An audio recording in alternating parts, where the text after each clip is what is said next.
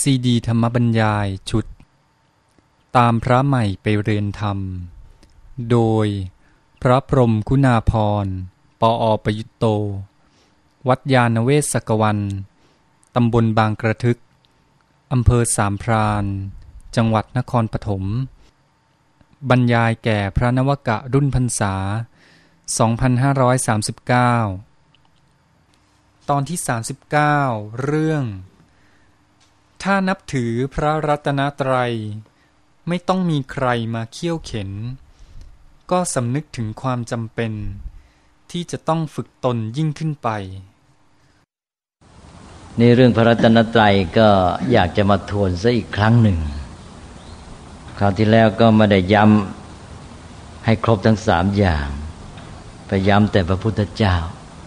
พระรัตนตรัยนั้นก็มีสามอย่างด้วยกัน คำว่ารัตนะก็แปลว่า ดวงแก้ว คือสิ่งที่มีค่า แต่เดิมมานี้ก็เรียกสิ่งที่มีค่าว่า แก้วนะสมัยนี้ก็มาให้ความสำคัญเรื่องเงินทอง ทองเพชรถือว่าเพชรนี่มีค่ามาก ความจริงเพชรนั่นก็อยู่ในแก้วเนี่ย อยู่ในรัตนะนะในรัตนะหรือแก้วเนี่ย มีเยอะแยะไปหมด แต่ไม่ใช่แก้วน้ำนะแต่พวกดวงแก้ว สมัยก่อนนี้เราพูดถึงอะไรที่ดีมีค่าแล้วก็แก้ว แก้วแหวนเงินทอง หรือคนดีก็เป็นแก้ว ลูกดีก็เป็นลูกแก้ว พ่อดีก็เป็นพ่อแก้ว แม่ดีก็เป็นแม่แก้ว คนภายหลังก็มาพูดเป็นเล่นไป พ่อแก้วแม่แก้ว หมายความพ่อก็แก้วหนึ่ง แม่ก็แก้วหนึ่ง หมายความว่าเหล้าคนละแก้ว อันนี้มันเป็นเรื่องของคนแผลงๆนะแต่ว่าเอาความว่าคำว่าแก้วก็คือรัตนะสิ่งที่มีค่าสูงสุด อันนี้สำหรับคนทั่วไปก็ไปมองวัตถุว่าเป็นสิ่งมีค่า ก็เป็นเรื่องของ การตกลงกันในสังคมมนุษย์ ลองอยู่คนเดียวสิ ชีวิตของตนแท้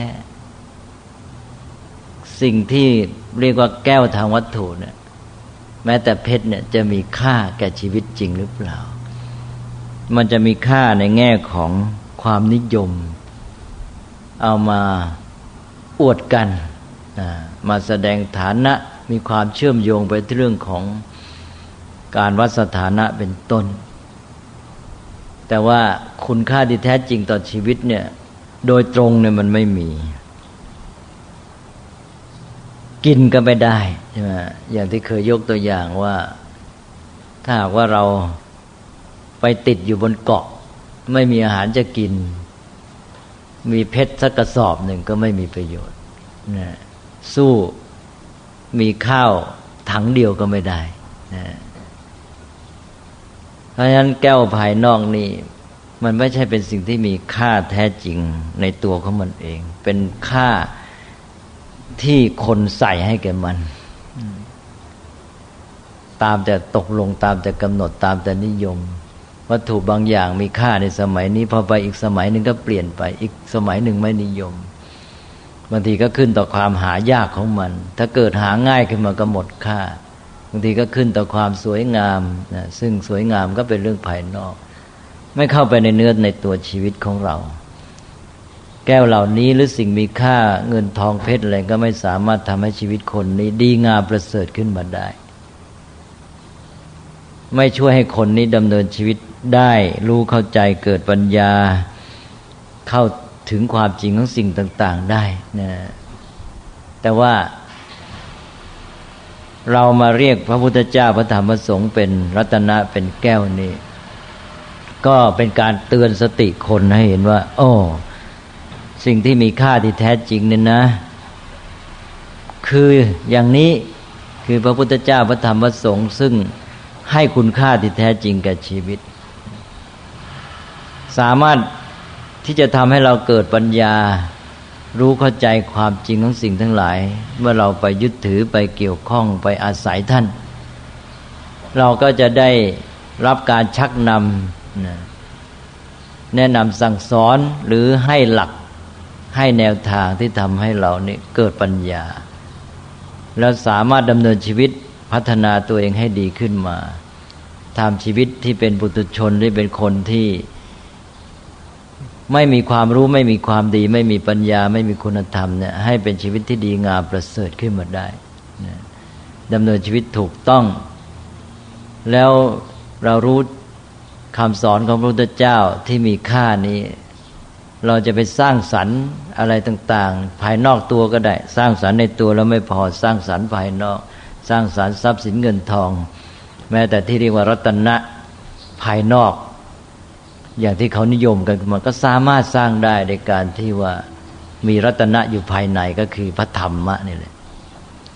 หรืออย่างคนที่มีรัตนะภายนอกไม่มีรัตนะภายใน เช่นความดีงาม ไม่มีปัญญาก็รักษารัตนะภายนอกไม่อยู่ อย่าว่าแต่คนธรรมดาเลย แม้แต่พระเจ้าจักรพรรดิผู้ปกครองชั้นยอดมีรัตนะเจ็ดประการ มีจักรรัตนะเป็นต้น ก็จะต้องปฏิบัติให้ถูกต้องตามหลักธรรมะ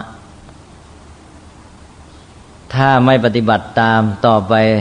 รัตนะเหล่านั้นก็ไม่อยู่นะอย่างจักรรัตนะเป็นเครื่องหมายของอำนาจ ถ้าไม่ปฏิบัติให้ถูกต้องต่อไปก็พระราชอำนาจก็เสื่อมได้นะดังนั้นตัวรัตนะที่แท้ ก็อยู่ที่สิ่งที่จะนำมาใช้ปฏิบัติ ใช้ดำเนินชีวิตใช้ฝึกฝนพัฒนาตนเองนี่แหละนะถ้าเรามีพระรัตนะที่แท้จริงแล้วก็จะทำให้ชีวิตของเราประเสริฐจนกระทั่งสามารถเข้าถึงความดีงามสูงสุดบรรลุจุดหมายของชีวิตได้ เพ ราะฉะนั้นจึงถือว่าควรจะมาสนใจรัตนะที่แท้ก่อน รัตนะที่ตกลงสมมติกันนิยมกันก็เป็นเรื่องรองลงไปนะซึ่งบางคนอาจจะไม่เห็นความสำคัญเลย บางคนนี่เห็นเป็นเกะกะเลยอย่างบางคนนี่เห็นรัตนะภายนอกนี่ เกะกะ มันเป็นภาระในการเก็บรักษาเป็นห่วงกังวล แล้วก็ไม่มีประโยชน์อะไรกับตัวเองจะไม่ยึดถือสัอย่างหนึ่งนะก็เอาไว้สำหรับว่ามาหาเงินหาทอง เป็นเครื่องอย่างชีพก็มีประโยชน์โดยอ้อมในแง่นั้นนะก็เรื่องความประเสริฐที่แท้ของรัตนะนี่ก็เป็นเพียงผู้ที่เห็นเขานะเราสามารถบรรยายไปได้เรื่อยๆ แต่ว่ารัตนะสิ่งมีค่าที่แท้นี่ก็ในทางพุทธศาสนานี่ก็มีสามประการก็คือพระพุทธเจ้าพระธรรมและพระสงฆ์ ในแง่ที่มีค่าเปรียบประดุดดวงแก้วก็เรียกว่ารัตนะ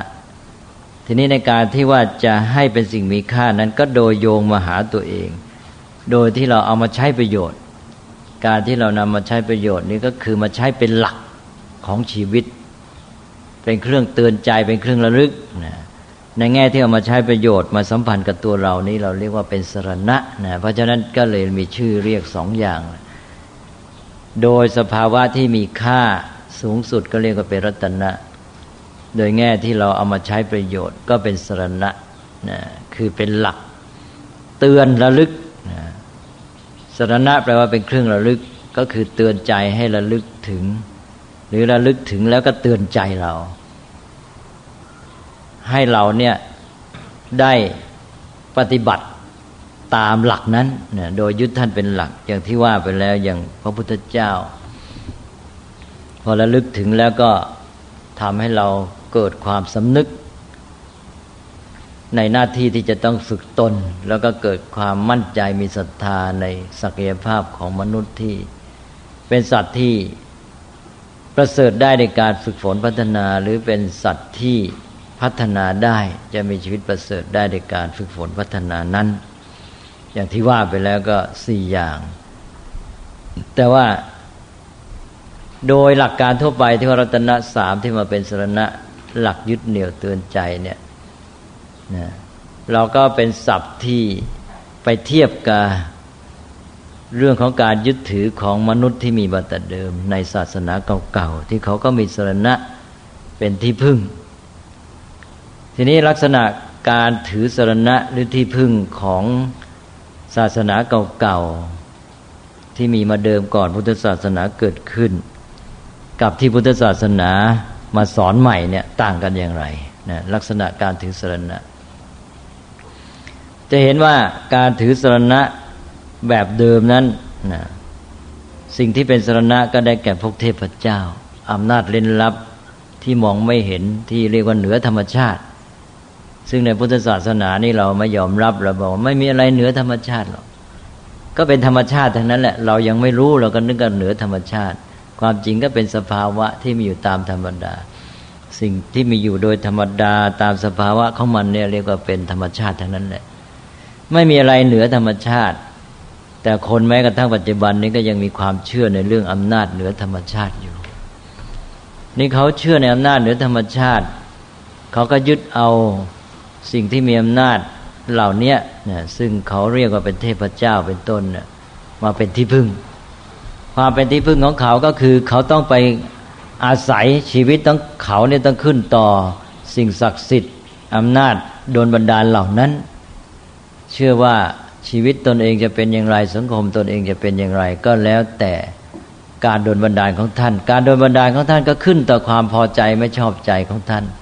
ถ้าท่านโปรดปรานชอบใจ ท่านก็โดนบันดาลผลดีให้ ท่านไม่พอใจ ท่านโกรธขึ้นมา ท่านก็บันดาลผลร้าย เกิดภัยพิบัติ เกิดน้ำท่วมไฟไหม้ฟ้าผ่าแผ่นดินไหวขึ้นมานะฉะนั้นก็ต้องเอาอกเอาใจให้ท่านพอใจ การยึดถือเป็นที่พึ่งก็คือการหวังความช่วยเหลือจากท่านนั่นเอง นี่นะหนึ่งแล้วนะ หวังความช่วยเหลือจากท่าน นี่ในพุทธศาสนานี่ การยึดถือเป็นที่พึ่งนี่ มันไม่ใช่การที่ไปรอคอยหวังพึ่งท่านนะยกให้ท่าน หรือว่ามอบชีวิตจิตใจให้ท่านแล้วแต่ท่าน แต่กลายไปว่า พอระลึกถึงสรณะในพุทธศาสนา คือพระรัตนตรัยนี้แล้วเนี่ยมันกลับมาเตือนถึงตัวเองนะสารณะในพุทธศาสนานั้นโยงมาที่ตัวเอง กลายไปว่า พอระลึกถึงพระรัตนตรัยก็กลายเป็น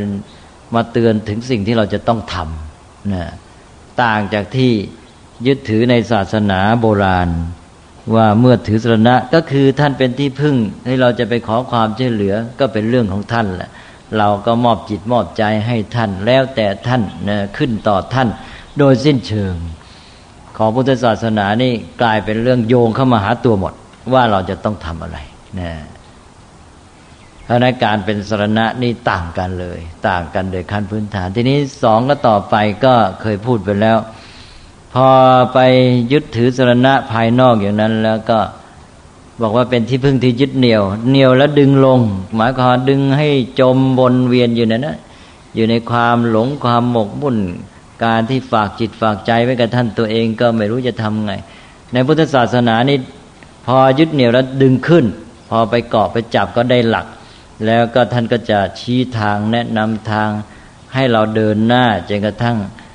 เราเป็นอิสระนะนั้นพระพุทธเจ้ามาเป็นสรณะนี่พระองค์ให้เราอาศัย อาศัยเพื่อเราจะได้เรียนรู้สิ่งที่พระองค์ได้ผ่านมาแล้ว แล้วเราก็จะได้มาปฏิบัติได้ตนเองจนกระทั่งเราก็เป็นอิสระนะถ้าเป็น ศาสนาโบราณเนี่ยเขาจะกลายเป็นขึ้นต่อสิ่งที่เป็นที่พึ่งนั้นตลอดไปเลย จะมีคำสอนในศาสนาแบบนี้ใช่ไหมให้มอบจิตมอบใจให้สุดชีวิตเลยใช่ไหมไปอันว่าไม่ต้องไปสงสัยไม่ต้องไปเลยนะ ให้ขึ้นต่อท่านตลอดไป ของเรานี่ไปอาศัย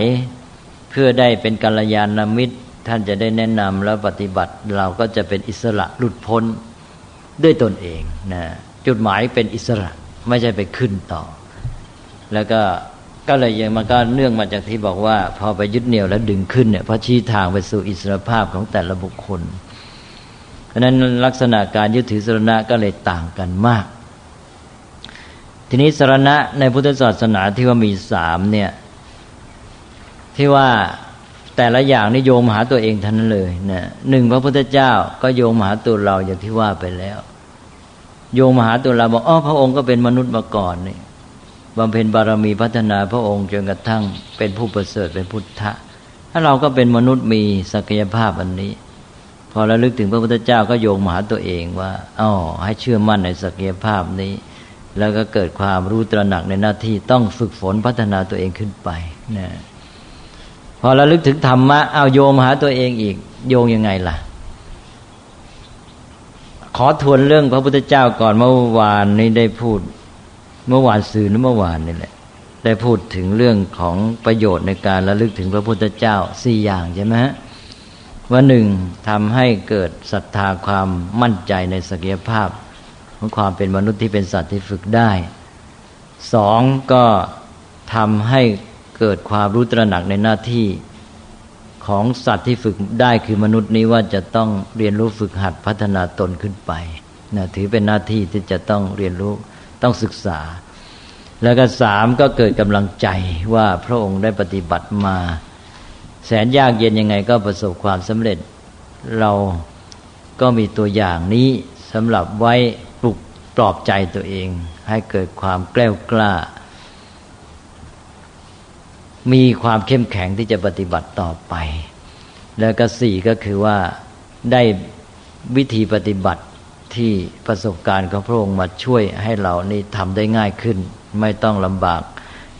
ลองผิดลองถูกอย่างพระองค์ เนี่ยทุกอย่างทุกข้อก็น้อมมาที่ตัวเอง ทีนี้พระพุทธเจ้าก็โยงไปหาธรรมะว่าที่พระพุทธเจ้าได้เป็นพุทธะทั้งหมดเนี่ยก็เพราะว่าพระองค์ได้เข้าถึงตัวธรรมะ ได้รู้เข้าใจตัวความจริงในธรรมชาติ แล้วเอาแล้วปฏิบัติให้สอดคล้องทำการโดยสอดคล้องกับกฎธรรมชาตินั้น ก็สำเร็จผลขึ้นมาเป็นการสามารถใช้ประโยชน์จากธรรมะคือความจริงในธรรมชาติได้ และในการเข้าถึงความจริงของธรรมชาติที่ทั่วตลอดแม้แต่ชีวิตของตนเองเนี่ยก็เลยทำให้พระองค์เนี่ยมีจิตใจเป็นอิสระหลุดพ้น อันนี้ก็ชี้มาที่ตัวเราว่าอ๋อเราเองนี่ ชีวิตของเราเนี่ยก็เป็นส่วนหนึ่งของธรรมชาติ จะต้องเป็นไปตามกฎธรรมชาตินี้เป็นไปตามธรรม เราจะทำการอะไรดำเนินชีวิตอย่างไรจะให้ได้ผลดีก็ต้องปฏิบัติให้สอดคล้องถูกต้องตามตัวธรรมะตามกฎธรรมชาตินี้ดังนั้นจะปฏิบัติให้ถูกต้องเราก็ต้องเรียนรู้ต้องรู้ความจริงอันนี้นะเรื่องธรรมะนี่ก็โยงมาหาตัวเราแน่นอน นี่ถึงตัวแท้ๆเลยพอถึงธรรมะพระพุทธเจ้านี่ยังชี้มา ให้ถึงธรรมะ แต่พอมาถึงธรรมะนี่คือตัวจริงที่จะต้องทำแหละนะเราจะต้องใช้ธรรมะเป็นหลักในการดำเนินชีวิตเลยนะเพราะนั้นเราลึกถึงธรรมะนี่ก็เป็นข้อที่สำคัญอย่างยิ่งท้ายกลายเป็นแกนในพระรัตนตรัยเลย อันนี้พอเรารู้ธรรมะ ปฏิบัติตามธรรมะ ใช้ธรรมะให้เป็นประโยชน์ได้ เราก็จะพัฒนาตัวเองของเราแต่ละคนละคนขึ้นมา แต่ละคนละคนที่พัฒนาตัวดีขึ้นมาแล้ว ในแนวทางที่สอดคล้องถูกต้องตามธรรมะ ซึ่งเป็นปฏิปทาที่พระพุทธเจ้าได้บำเพ็ญไปแล้ว และแนะนำเราเนี่ย เราแต่ละคนก็จะมาเป็นส่วนร่วมสร้างสรรค์ก่อขึ้นมาเป็นสังคมที่ดีงามประเสริฐ เป็นชุมชนแห่งอริยบุคคล หรืออารยชนที่แท้จริง ชุมชน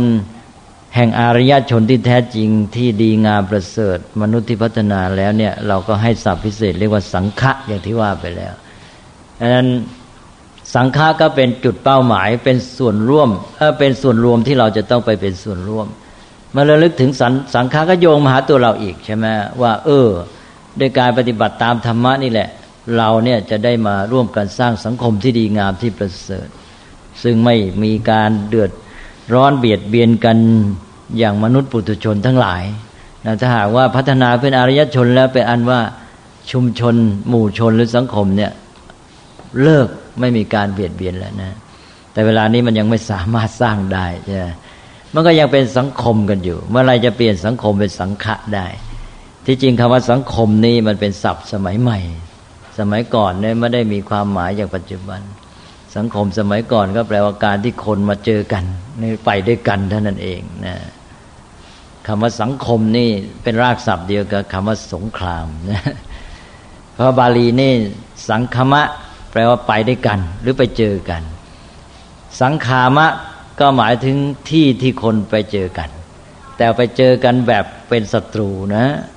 แทนที่ไปเจอกันดีนี่ เป็นเจอแล้วไปสู้กันนะไปฆ่ากัน ไปทำร้ายกันนะสังขามะก็แปลว่าที่คนไปเจอกันนะเพราะฉะนั้นคำว่าสงครามเนี่ยมาจากสันสกฤตที่จริงบาลีเป็นสังขามะสังคมกับสงครามนี่เป็นศัพท์มาจากรากศัพท์เดียวกันเลยนะมาจากสังกับคมะ ไปเจอกัน ไปร่วมกันทีนี้สังคมปัจจุบันนี่ ดีไม่ดีจะเป็นสงครามเข้าไปทุกทีใช่ไหมสับเดียวกันนะสับเดียวกันอ่าเพราะว่ามนุษย์นี่ปลุกยุกระตุ้นเราให้มีความโลภเห็นกับตัวจะเอาประโยชน์ให้กับตัวเอง ก็ต้องไปมองเพื่อนมนุษย์เป็นศัตรู เป็นคู่แข่งเป็นปรปักจะไปแย่งไปชิงไปหาผลประโยชน์จากเขา เพราะฉะนั้นถ้าให้ไม่พัฒนาคนให้ดีให้ถูกหลัก ก็จะทำให้สังคมมนุษย์กลายเป็นสงคราม นะซึ่งเดี๋ยวนี้มันก็เป็นมากแล้ว คนที่อยู่ในสังคมอย่างนี้ มีสงครามภายในจิตใจอยู่ตลอดเวลา ไม่มีความสุขที่แท้จริง จึงมีปัญหาชีวิตจิตใจไม่มีความสุข มีความเครียดนะไม่ค่อยมีไมตรีจิตมิตรภาพนะมีปัญหาสังคมมากมายเอาเพื่อนมนุษย์เป็นเหยื่อกันเนี่ยเนี่ยหาผลประโยชน์จากเพื่อนมนุษย์กัน ไม่รู้ว่า กี่อย่างอย่างโสเพณีเด็กนี่ก็มาจากเรื่องมนุษย์เอาผลประโยชน์จากกันใช่ไหมชัดเจน เอามนุษย์เป็นเหยื่อ ค้าทาสนั่นเอง เป็นทาสสมัยใหม่ คือการค้ามนุษย์ชนิดหนึ่ง หรืออย่างยาเสพติดนี่ก็ชัดใช่ไหมก็คือว่ามนุษย์เนี่ยเอามนุษย์ด้วยกันเป็นเหยื่อ หาเงินหาทองอย่างเพื่อนมนุษย์ ให้เขาต้องมาเสพให้เขามาติด แล้วตัวเองก็จะได้เงิน อันนี้ก็คือมนุษย์ไม่ได้มีเจตนาดีต่อกัน เพราะฉะนั้นสังคมแบบนี้ก็เป็นสังคมแบบสงคราม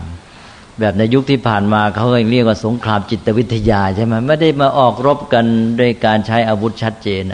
เป็นสงครามจิตวิทยา เวลานี้มนุษย์ก็อยู่ในสงครามจิตวิทยาตลอดเวลา นั้นสังคมอย่างนี้จะมีความสุขได้ยังไง ก็ต้องหาทางเปลี่ยน สังคมนี้แทนที่จะไปให้เป็นสังขามะหรือสงครามก็ให้มาเปลี่ยนเป็นสังฆะนะถ้าพัฒนาคนให้ดีบรรเมิชีวิตให้ถูกต้องตามธรรมะแล้ว มันก็เกิดสังฆะก็จะเป็นชุมชนของคนที่พัฒนาตัวดีแล้วมีการศึกษา เอาธรรมะมาใช้ประโยชน์ได้ ทั้งแก่ชีวิตตนและแก่สังคม สามารถอยู่ร่วมกันได้ดี ก็จะมีสันติสุข นะเป็นชุมชนของอารยชนที่แท้จริง ทีนี้การที่จะสร้างสังฆานี่ก็เป็นหลักการใหญ่ของพุทธศาสนานะไม่ใช่ว่าเรามีสังฆาเป็นรัตนะแล้วเป็นเครื่องเตือนใจว่าเป็นหน้าที่ของชาวพุทธ จะต้องพยายามสร้างสังฆะให้เกิดขึ้น โดยเอาตัวเข้าไปเป็นส่วนร่วม โดยพัฒนาตัวเองขึ้นไป เมื่อตัวเองเราพัฒนาตัวเองขึ้นไปเนี่ย เราก็ไปเป็นส่วนร่วมในสังฆารนี้เนี่ยเช่นเดียวกับคนอื่นที่พัฒนาขึ้นไปนั้นการระลึกถึงสังฆารก็เป็นว่าโยงมาถึงตัวเรา โยงทั้งในแง่ที่ว่าเตือนใจเห็นว่าอ้อนอกจากพระพุทธเจ้าที่เป็นบุคคลต้นแบบเป็นตัวอย่างแล้วนะก็มีคนอื่นที่ท่านพัฒนาตัวเองได้ตามอย่างพระพุทธเจ้า โดยใช้ประโยชน์จากธรรมะเนี่ยแล้วก็พัฒนาขึ้นมาเป็นหมู่ชน ซึ่งทำให้เราเห็นว่าอ๋อ เราก็สามารถที่จะเข้าไปส่วนเป็นส่วนร่วมในสังคมชนิดนี้ได้ เราก็จะทำได้เช่นเดียวกัน เพราะมีปัจจักพยานนอกเหนือจากพระพุทธเจ้า ไม่ใช่ว่าเดี๋ยวพระพุทธเจ้าอาจจะเป็นคนพิเศษองค์เดียวละมั้งที่ทำได้อย่างนี้ แล้วก็เหลือก็เลยท้อเนี่ยตอนนี้มีตัวอย่างมีคนอื่นที่เป็นหลักฐานว่าทำได้ เราก็มีกำลังใจเพิ่มขึ้นจากสังฆะนี้ด้วย นี่เป็นอันว่าเมื่อระลึกถึงสังฆะก็โยงมาหาตนเอง ทั้งในแง่ที่ว่าให้เกิดความมั่นใจว่านอกจากพระพุทธเจ้าที่เป็นต้นแบบแล้ว ก็มีมนุษย์อื่นที่ได้ปฏิบัติตามแนวทางที่พระพุทธเจ้าได้ชี้ให้ แล้วก็ได้ประสบความสำเร็จพัฒนากันไปในระดับต่าง ๆ แสดงให้เห็นว่าเรานี้ก็เป็นคนหนึ่งที่จะพัฒนาอย่างนี้ได้ แล้วก็ต่อไปก็เตือนใจว่าเราก็มีหน้าที่ที่จะต้องมาร่วม สร้างสรรค์สังคม แห่งอารยชน หรือคนที่พัฒนาแล้วอย่างนี้ด้วย ให้ไปเป็นส่วนร่วมในสังฆะนี้ สังฆานี้เราจะต้องสร้างสรรค์ขึ้นมานะนี่ก็เป็นหลักพระรัตนตรัยในพุทธศาสนานะฮะก็ไปอ่านว่าหนึ่งพระพุทธเจ้าสองพระธรรม และก็สามพระสงฆ์ชี้มาที่ตัวเองเท่านั้นพระพุทธเจ้าเป็นผู้ค้นพบธรรม แล้วก็เป็นผู้ค้นพบทางธรรมก็คือตัวความจริง และทางก็คือ วิธีปฏิบัติเพื่อเข้าถึงตัวธรรมหรือเอาธรรมะมาใช้ประโยชน์ แต่ถ้าจะใช้สั้น ๆ ก็บอกว่าค้นพบธรรมก็พอมันโยงไปถึงทางเอง แต่บางทีเราก็ใช้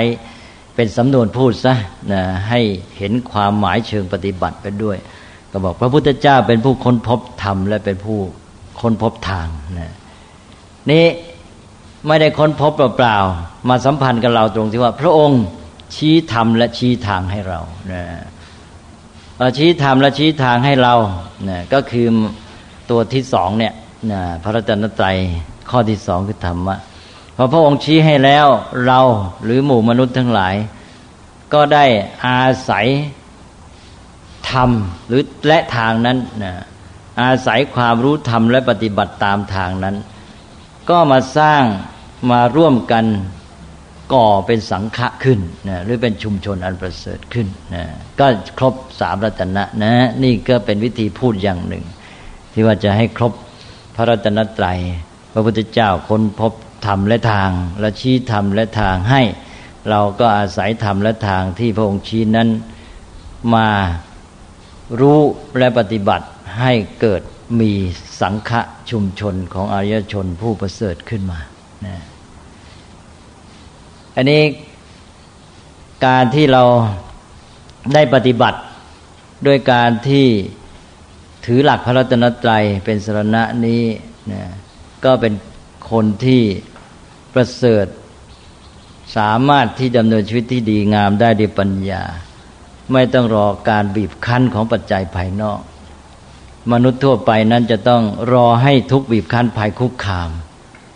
จึงจะฝึกตัว ด้วยความจำใจนะแต่ว่ามนุษย์ที่เป็นอริยชน หรือเรียกว่าเป็นอริยสาวกนี้ รู้จักเอาปัจจัยภายนอก มาใช้เป็นเครื่องพัฒนาตัวเอง ฝึกตัวเอง โดยไม่ต้องรอปัจจัยภายนอกบีบคั้นซะก่อนใช่ไหมอันนี้ก็เป็นลักษณะแตกต่างอันหนึ่งที่สำคัญนะ เนี่ยที่เราพูดกันมาเมื่อวานนี่ก็พูดถึงเรื่องมนุษย์ทั่วไปเนี่ย มันก็จะเป็นอย่างนั้น ต้องรอปัจจัยภายนอกมาบีบคั้น บังคับนะคือทุกบีบคั้นภายคุกคาม ความจำเป็นในการอยู่รอด จึงได้ฝึกได้หัดตัวเองขึ้นมานะก็ทำให้มีความเก่งกล้าสามารถทำโน่นทำนี้ได้ดังนั้นสำหรับหมู่มนุษย์ทั่วไปนี่ ถ้าหมู่มนุษย์พวกไหน มีภัย คุกคามมีทุกข์บีบคั้นมากบ่อย ก็มีแนวโน้มว่าจะมีความเจริญได้ดีนะนอกเสียจากว่าไปโดนศาสนาให้ที่พึ่งมาสยบ พอสยบ ให้ทีเพื่อนก็สบายปลอบใจกล่อมใจตัวเองก็เลยเลิกดิ้นเนี่ยพวกนี้ก็จะหยุดนี่ถ้าหากว่า ถูกทุกบีบคั้นภัยคุกคาม เช่นธรรมชาติไม่เอื้อเนี่ยบ่อย ๆ มาก ๆ แล้วก็ไม่มีตัวมาสยบทำให้กล่อมสบายซะแกก็จะดิ้นก็จะสร้างสรรค์ความเจริญได้มากนะทีนี้ในพุทธศาสนาเรานี่ต้องการให้คนเนี่ยมีความรู้ตระหนักถึงธรรมชาติตัวเองเลย ใช้สติปัญญา มาสร้างจิตสำนึกในการที่จะฝึกฝนตนเอง โดยไม่ต้องรอทุกบีบคั้นภัยคุกคามนะดังนั้น เราก็เลยใช้ประโยชน์จากปัจจัยภายนอก แทนที่จะรอให้ปัจจัยภายนอกบังคับเราให้ฝึกให้ดิน เราไปใช้มันเลย ใช้ปัจจัยภายนอกให้เป็นประโยชน์ในการเป็นเครื่องฝึกตัวเรา อันนี้คือจุดพิเศษของพุทธศาสนา ถ้าเราไม่ทำตามนี้ก็เรียกว่าเป็นคนประมาทใช่ไหม ดังนั้นชาวพุทธนี่น่ากลัวปัจจุบันเนี่ยจะเสียหลักนี้นะก็ไปตกอยู่ในความประมาท ถ้าไปรอแบบธรรมชาติ เอาแบบว่าทุกบีบคั้นภัยคุกคามนะมนุษย์ที่อยู่ในภาวะที่มีทุกข์บีบคั้นภัยคุกคามจากธรรมชาติ หรือจากหมู่มนุษย์ด้วยกันเองคุกคามกันบ่อยๆ คือภัยคุกคามเนี่ยมันก็มีหนึ่งภัยธรรมชาติ ธรรมชาติที่ไม่เอื้อ ดินฟ้าอากาศที่ทรมาน หนาวเย็นอะไรเป็นต้น แล้วก็อีกอย่างหนึ่งก็คือเพื่อนมนุษย์ด้วยกันนะคอยบุกลุกเบียดเบียนกันอยู่เรื่อย อันเนี้ย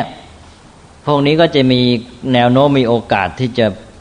สร้างสรรค์ความเจริญแบบของชาวโลกได้มาก ส่วนมนุษย์ที่อยู่ในสภาพแวดล้อมที่เอื้ออำนวยเป็นปัจจัยภายนอกที่ไม่บีบคั้น ไม่คุกคาม พวกนี้ก็อยู่สบายๆก็อยู่กันไปอย่างธรรมชาตินั้น ไม่ค่อยมีอะไรเปลี่ยนแปลงนะ อันนี้ก็แบบว่ามนุษย์สามัญแต่ว่าถ้าเป็นในพุทธศาสนาก็เป็นอันว่าให้พ้นจากภาวะนี้เสีย ไม่ใช่ว่าถูกทุกบีบคั้นภัยคุกคามก็ดิ้นรนทำไปฝึกตัวเองด้วยความจำใจในการฝึกนั้นก็เป็นทุกข์นะหรือไม่งั้นก็ ไม่ถูกทุกข์บีบคั้นภัยคุกคามก็เลยประมาทเสวยความสุขอยู่ก็ไม่ไปไหนอีกพระพุทธศาสนาก็มาเป็นทางสายกลางว่าเป็นธรรมชาติของมนุษย์นะ จะมีชีวิตที่ดีต้องฝึกฝนพัฒนาตนเอง ไม่ต้องรอให้ทุกบีบคั้นภัยคุกคาม ให้รู้จักฝึกฝนพัฒนาตนเอง โดยเอาปัจจัยภายนอกมาใช้เป็นเครื่องมือ ฝึกตนให้เป็นประโยชน์ การฝึกนี้ก็จะเป็นไปได้เต็มใจ เพราะออกมาจากจิตใจของตัวเองสมัครใจ และมีความสุขในการฝึกนะอย่างนี้ก็เรียกว่าเป็นทางสายกลางใช่ไหมเป็นทางสายกลางทางของสติปัญญา สอดคล้องกับความเป็นจริงของกฎธรรมชาตินะเวลาพูดอย่างนี้ก็ทำให้นึกในใจถึงว่าสังคมฝรั่งที่ถูกทุกบีบคั้นภัยคุกคามโดยธรรมชาติ และในหมู่มนุษย์เบียดเบียนกันเนี่ยทำให้เขาดิ้นรนขนขวายสร้างความเจริญ แบบสุ่มสี่สุ่มห้านะคือแบบที่ว่าไม่มีหลักที่เป็นปัญญาแท้จริง เป็นปัญญาเฉพาะเรื่องเฉพาะเรื่อง ไม่เป็นปัญญาที่เข้าใจความจริงของชีวิตและโลก ก็เป็นความเจริญแบบลุ่มลุ่มดอนดอนเป็นประโยชน์แท้จริงบ้างไหมเป็นประโยชน์บ้าง แล้วก็มานึกถึงสังคมอย่างของไทยเราที่ธรรมชาติเอื้ออำนวย ทุกบีบคั้นภัยคุกคามน้อย ก็เลยเลื่อยเลื่อยเปื่อยเปื่อยสบายไปโน้มไปในทางที่จะอยู่ในความประมาทนะทำไงเราจะให้เกิดความพอดีอันนี้นะเพราะนั้นเราจึงต้องมีพระรัตนตรัยไว้เป็นสรณะ ต้องหมั่นเตือนกัน เพราะเราไม่ใช้พระรัตนตรัยมาเป็นสรณะให้เป็นประโยชน์ทั้งท่าที่พูดถึงพระรัตนตรัยก็พูดกันไปอย่างนั้นใช่ไหมดีไม่ดีก็ไปนึกแบบสิ่งศักดิ์สิทธิ์ในศาสนาเก่าสำหรับว่าจะได้ไปพึ่งขอร้องขอความช่วยเหลือ นะให้ไปท่านให้ท่านทำให้เราแล้วก็เราก็ไม่ต้องทำอะไรไม่ได้เตือนจิตเตือนใจมาให้นึกถึงสิ่งที่ตัวเองจะต้องมาทำและช่วยกันทำเนี่ยแม้แต่หลักแรกในพุทธศาสนาเนี่ยถ้าใช้ถูกต้องมันก็เดินหน้าไปริ้วเลย เพราะมันโยงไปหาหลักการพุทธศาสนาทั้งหมดนะในยุคปัจจุบันนี้ก็เป็นปัญหาที่ชาวพุทธนี้ แม้แต่หลักแรกคือพระรัตนตรัย และไตรสรณะนี่ก็เข้าใจไม่ค่อยถูกต้อง แล้วนอกเมื่อไม่เข้าใจถูกต้องก็ไม่สามารถนำมาใช้ประโยชน์ได้ทำให้ถ้าใช้ถูกก็จะดำเนินชีวิตเข้าแนวทางของพุทธศาสนา เข้าสู่ไตรสิกขานะแล้วก็ดำเนินชีวิตด้วยความไม่ประมาท ความไม่ประมาทก็จะเกิดขึ้นนะแต่ทั้งหมดเนี่ยจะคลุมไปหา จุดเบื้องต้นก็เริ่มมาจากการที่ว่าพระรัตนตรัยนั้น โยงเราเข้าหาตัวธรรมะความจริงในกฎธรรมชาติที่ว่า และเมื่อวานนี้ก็พูดให้เห็นว่า ธรรมะความจริงในกฎธรรมชาติในความเป็นจริงของธรรมชาติรอบตัวเนี่ย เข้ามาสัมพันธ์กับชีวิตของเรานะเมื่อมนุษย์จะมาใช้ประโยชน์นั้นจะออกรูปเป็นหลักการที่เรียกว่าอริยสัจเพราะฉะนั้นจึงบอกว่าเมื่อเราลึกถึงพระรัตนตรัย เป็นสรณะเป็นที่พึ่งแล้ว ก็จะโยงเราเข้าสู่ธรรมะในหลักที่เรียกว่าอริยสัจเพื่อมนุษย์จะได้ใช้ประโยชน์จากธรรมะได้ ตอนต่อไปเราก็จะมาพูดถึงเรื่องอริยสัจกัน คิดว่าเช้านี้เอาแค่นี้ก่อนเป็นการทบทวนเรื่องพระรัตนตรัยและไตรสรณะนะฮะรัตนตรัยก็คือการที่ยึดถือเอาว่าพระพุทธเจ้าพระธรรมพระสงฆ์สามอย่างนี้ เป็นสิ่งที่มีค่าแท้จริงทำให้ชีวิตของเราดีงามประเสริฐเลิศได้ แล้วก็มีสามประการคำว่าไตรก็แปลว่าสามนะรัตนตรัยก็แปลว่า ดวงแก้วสามดวง แล้วก็เรียกว่าเป็นสรณะ เพราะเรามาใช้ประโยชน์ในแง่ เป็นเครื่องเตือนใจระลึกสรณะ แปลว่า เครื่องระลึกที่ระลึก เราแปลกันง่าย ๆ ว่าที่พึ่งนะ ก็คือเตือนใจ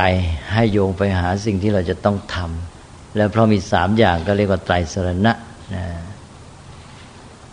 แล้วเมื่อไปยึดเอาพระรัตนตรัยนั้นเป็นสรณะเป็นที่พึ่งที่ระลึกเตือนใจอย่างนี้ ก็เรียกว่าไตรสรณาคม หรือไตรสรณคม ตัวคมณะหรือคม หรืออาคมณะอาคม แปลว่าถึงนะตัวคมณะนั่นเองแปลว่าถึงก็คือไปนะถึง กับถึงนี่ภาษาบาลีใช้ศัพท์เดียวกันได้ แล้วอาเติมเข้าไปว่ามา ก็คมณะก็ไปถึง อาคมณะก็มาถึง ถ้าเติมคมณะเข้าไปข้างหลัง การันตัวนอซะก็เป็นคม ก็มาต่อท้ายไตรสรณะก็เป็นไตรสรณคมแปลว่าการไปถึงพระรัตนอาการไปถึงไตรสรณะคือถึงพระพุทธเจ้าพระธรรมพระสงฆ์หรือรัตนสามนั้นเป็นสรณะ ถ้าเป็นไตรสรณาคมก็มาถึงก็หมายความว่ามายึดถือเอา พระรัตนตรัยพระพุทธเจ้าพระธรรมสงฆ์เป็นสรณะมีสามประการอย่างที่ว่ามา การจะหลับหลักได้นี่อย่างหนึ่งก็คือการรู้ภูมิหลัง ว่าพุทธศาสนาเกิดอย่างไร แล้วการยึดถือสรณะที่พึ่งแต่ก่อนเขายึดถือกันอย่างไร เราก็จะเห็นชัดว่าเขายึดถือกันอย่างไร ใช่ไหมหวังพึ่งรอคอยความช่วยเหลืออให้ท่านบันดาลให้ มันก็อยู่อย่างเงี้ยนะ มันก็เรื่องที่พึ่งก็จะเป็นอย่างเงี้ยทีนี้มามอง พระพุทธเจ้าพระธรรมพระสงฆ์เป็นที่พึ่ง ดีไม่ดีก็ไปแยกไม่เป็นก็เลยนึกแบบเดียวกันนี่ไหมก็ให้พระพุทธเจ้าบันดาลให้ตัวเองก็ไม่ต้องทำอะไรใช่ไหมแทนที่จะนึกว่าพุทธศาสนาเปลี่ยนความหมายให้แล้วนะพึ่งโดยไปอาศัยท่าน เพื่อท่านจะได้นำทางให้เราเป็นอิสระนะ โยงมาหาตัวเราต้องทำแล้วก็ยกขึ้นไปนะเพราะนั้นลักษณะสามอันก็หนึ่งชี้มาที่ตัวเรา โยงมาหาตัวเราที่เราจะต้องทำสองอาศัยเพื่อให้เรานี้ไปสู่ความเป็นอิสระ ไม่ใช่ไปอาศัยขึ้นต่อท่านตลอดไปสามมายึดแล้วต้องดึงขึ้น ไม่ใช่ว่าให้จมบนเวียนอยู่เก่านะ พวกนี้พวกขี้เกียจทำมาหากินเนี่ยใช้บนลงทุนทูดเทียนนั่นเองก็เราพระเองต้องปฏิบัติให้ถูก คือพระต้องรู้ แล้วก็ไปเกี่ยวข้องกับญาติโยมประชาชนด้วยความเมตตากรุณา อย่างน้อยคนเขายังไม่พร้อมก็ต้องให้เขาได้อาศัยบ้าง ถ้าเรารู้อยู่ว่าเขาต้องการสิ่งที่มาปลอบประโลมใจใช่ไหมก็ให้เขาได้บ้าง แต่ว่าอย่าให้เขาตันอยู่ที่นั่น จุดสำคัญคืออย่าให้ตันให้จมให้บนว่าทำยังไงจะให้เขาได้ส่วนนี้แล้วก้าวต่อไปส่วนที่เดินหน้า จึงบอกว่าให้ยึดเหนี่ยวได้ แต่ต้องดึงขึ้นนี่คือจุดสำคัญอะทีนี้สำคัญว่าพอไปยึดเหนี่ยวแล้วก็จมอยู่ที่นั่นแล้วตัวเองพาเขาจมหนักเขาดินี่จุดนี้ที่สำคัญ เอาละเขาจะมาพึ่งก็ให้เขาปลอบประโลมใจ เนี่ยเขา มีทุกข์มีเดือดร้อนแล้ว เขามาหาพระมาไหว้มาอะไร ก็ยังดีกว่าเขาไปทำชั่วทำร้ายใช่ไหมเออ เกิดเขาไม่มาอย่างนี้ล่ะเขาอาจจะไปกินเหล้าเมายาทำลายตัวเองหนักเข้าไปก็ได้ใช่ไหมเพื่อจะหนีทุกข์หรือเขาอาจจะเกิดความเครียดแค้นอะไรจะอะไรอารวาสใช่ไหมดีไม่ดีสติเสียไปเที่ยวอารวาสยิงฟันคนเหมือนเมืองฝรั่ง ฝรั่งตอนนี้มันมันไม่มีหลักยึด ศาสนาเก่าตัวเองก็ไม่เชื่อ ไม่เอาแล้วศาสนาพระเจ้าพระเจ้าเป็นจริงจังเลยเนี่ยฝรั่งไม่เอา ทีนี้ไอ้สังคมปัจจุบันก็บีบรัดมีทุกข์มาก ทุกข์มากก็ทำไงล่ะ ไม่มีไอ้เครื่องที่จะยึดเหนี่ยวจิตใจนะคือศาสนาโบราณไม่ใช่ไม่ไม่มีประโยชน์เลยมีนะอันนี้ตัวเองไม่รู้จะไปไหนวันนี้ก็ ฟุ้งซ่านว้าวุ่นใจ ออกกลายเป็นโรคประสาทเสียสติใช่ไหมนี่ถ้าได้สิ่งยึดเหนี่ยวจิตใจแม้แต่กล่อมมันก็ทำให้เพลินๆสบายมันก็ไม่เสียสติพอเสียสติมันก็อารวาสทีนี้ไปเอาปืนมา เอาแล้วขึ้นหลังคากลาดมันเลยไม่รู้ใครมาใช่ไหมนี่เมืองฝรั่งเป็นอย่างนี้เลย อเมริกา นั่นนี่ก็เป็นเครื่องหมายเห็นว่า แม้แต่ศาสนาอย่างบุพการก็ยังเป็นประโยชน์ เพราะมนุษย์เหล่านี้มีทุกข์มีภัยบีบคั้น มันต้องการให้ใจสงบ อย่างน้อยมันก็ได้มีที่อย่างที่ว่ายึดเหนี่ยวเนี่ย ใจมันจะได้อยู่บ้างปลอบประโลมไว้มีความหวังมันก็ได้ประโยชน์ตรงนี้ทำให้จิตสงบ แต่ว่าพระพุทธศาสนาก็เล็งเห็นว่ามันยังมีโทษอยู่ เพราะมาจมอยู่นี่ต่อไปมันเพลินประมาทใช่ไหม ดังนั้นการแก้ปัญหาที่แท้จริงไม่สำเร็จ พระพุทธเจ้าจะบอกนี่ไม่ใช่สรณะอันกเกษม คุณได้แก่ความสบายใจเพลินอยู่มันไม่ไปไหน มันไม่ได้แก้ปัญหาที่แท้จริง จะแก้ปัญหาที่แท้จริง คุณต้องใช้ปัญญา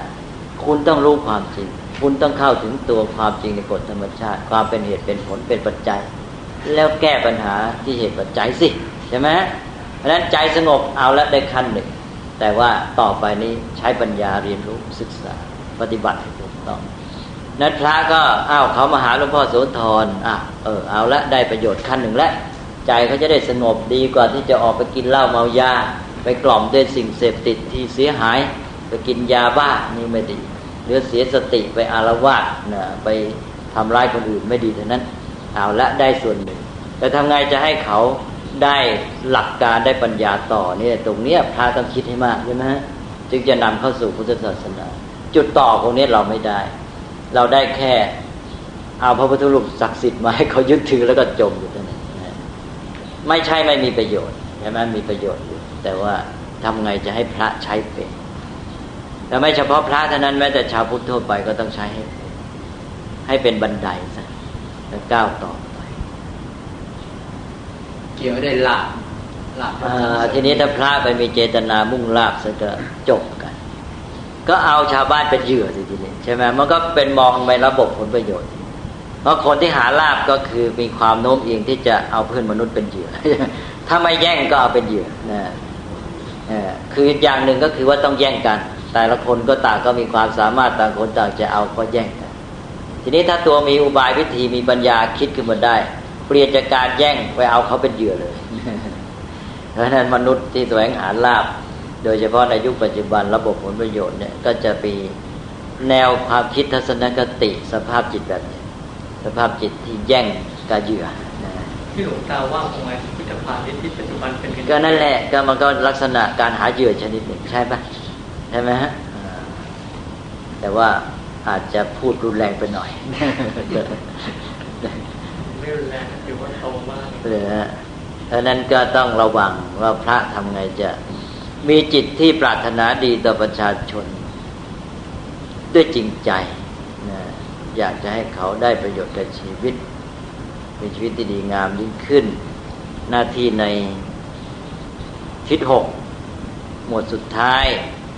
สมณพราหมณ์พึงอนุเคราะห์กุลบุตรโดยสถานหกก็มีอยู่ข้อสี่มั้งว่าอนุเคราะห์ได้จิตปรารถนาดีใช่ไหมคือหมายความไม่ได้คิด หวังร้ายไม่ได้คิดหาประโยชน์จากเขา คิดแต่ว่าทำไงจะให้เขาเจริญงอกงามในชีวิตที่ดีอย่างที่พระแต่กษาจารย์ท่านยกตัวอย่างพระท่านก็คิดหวังดีแต่ญาติโยมญาติโยมมาวัดญาติโยมที่เกี่ยวข้องญาติโยมที่เรา จะได้ไปปฏิบัติสารกิจที่จะรู้จะถึงจะสัมพันธ์ได้ทำไงจะให้เขามีชีวิตดีงามยิ่งขึ้นไปมีแม้แต่ท่านบอกว่ามีพระที่อื่นที่ท่านเป็นผู้รู้ทรงคุณธรรม ตัวเองเราไม่สามารถแนะนำเขาได้เกินกว่านี้ ก็บอกเขาว่า เออ มีท่านผู้รู้ที่นั่นนะลองไปหาท่านให้เป็นท่านไปถามปัญหาไปฟังคำสอนอย่างนี้ถือว่าอนุเคราะห์ได้จิตหลักอย่างสมัยปัจจุบันก็สามารถแนะนำญาติโยมว่าเออมีหนังสือดี ๆ นั้นนะจะได้รู้เข้าใจแก้ปัญหาชีวิตได้ ได้รู้ธรรมะได้ ได้หลักได้เกณฑ์จะได้เอามาปฏิบัติได้ใช่ไหมนี่ก็เป็นการอนุเคราะห์ด้วยจิตปรารถนาดี ทำหน้าที่กัลยาณมิตร ก็เอานะ เดี๋ยวจะพูดเลยไปอีกเนี่ย